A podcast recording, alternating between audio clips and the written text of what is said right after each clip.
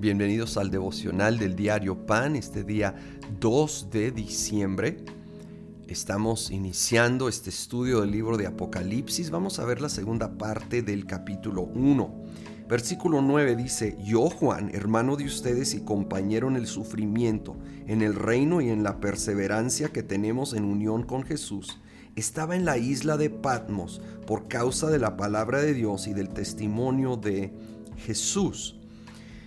Eh, Juan se está identificando como el autor humano y él se encontraba en la isla de Patmos, que era una cárcel, una prisión que él estaba allí por causa de predicar el Evangelio, estaba sufriendo esta terrible persecución y sin embargo, en ese lugar oscuro, difícil, en medio de, del dolor, recibe esta espectacular revelación de Jesucristo, de su reino, de su gloria y de los tiempos venideros. ¿Saben? Dios puede hablar en medio de cualquier contexto.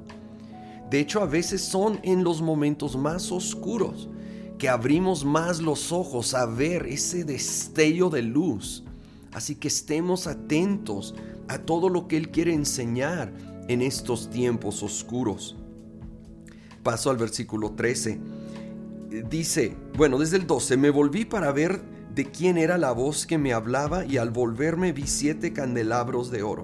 En medio de los candelabros estaba alguien semejante al Hijo del Hombre, vestido con una túnica que le llegaba hasta los pies y ceñido con una banda de oro a la altura del pecho.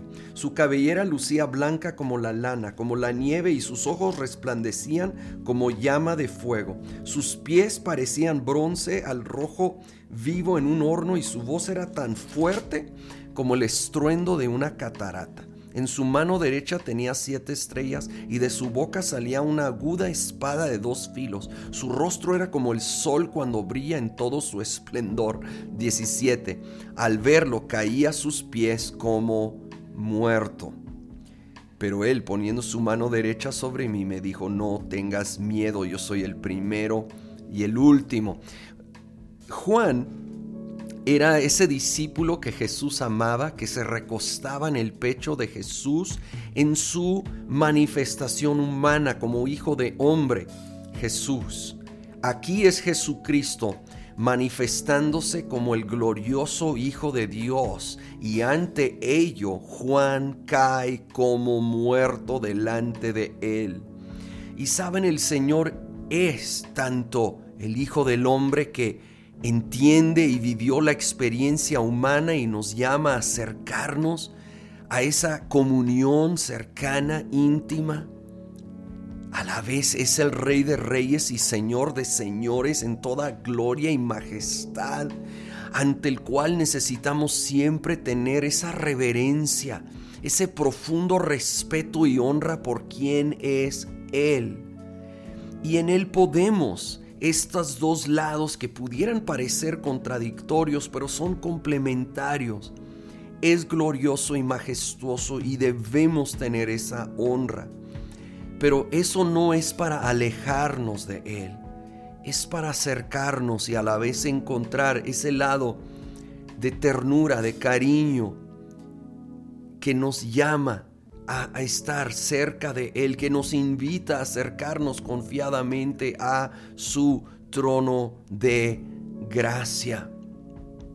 Jesucristo es poderoso, Él es glorioso y obviamente hay mucho, mucho lenguaje simbólico aquí y a través de Apocalipsis, ¿sí? Jesús aquí se representa como con una espada saliendo de su boca, pero obviamente él no vive literal con una espada saliendo de su boca. Esto habla del poder de la palabra. Cuando él habla es como una espada. De hecho, la Biblia es comparada a una espada. Y vemos cómo está haciendo énfasis en características, atributos de él por medio de estas imágenes que, que sí estaba viendo Juan, pero que son simbólicas de estos atributos de nuestro Dios.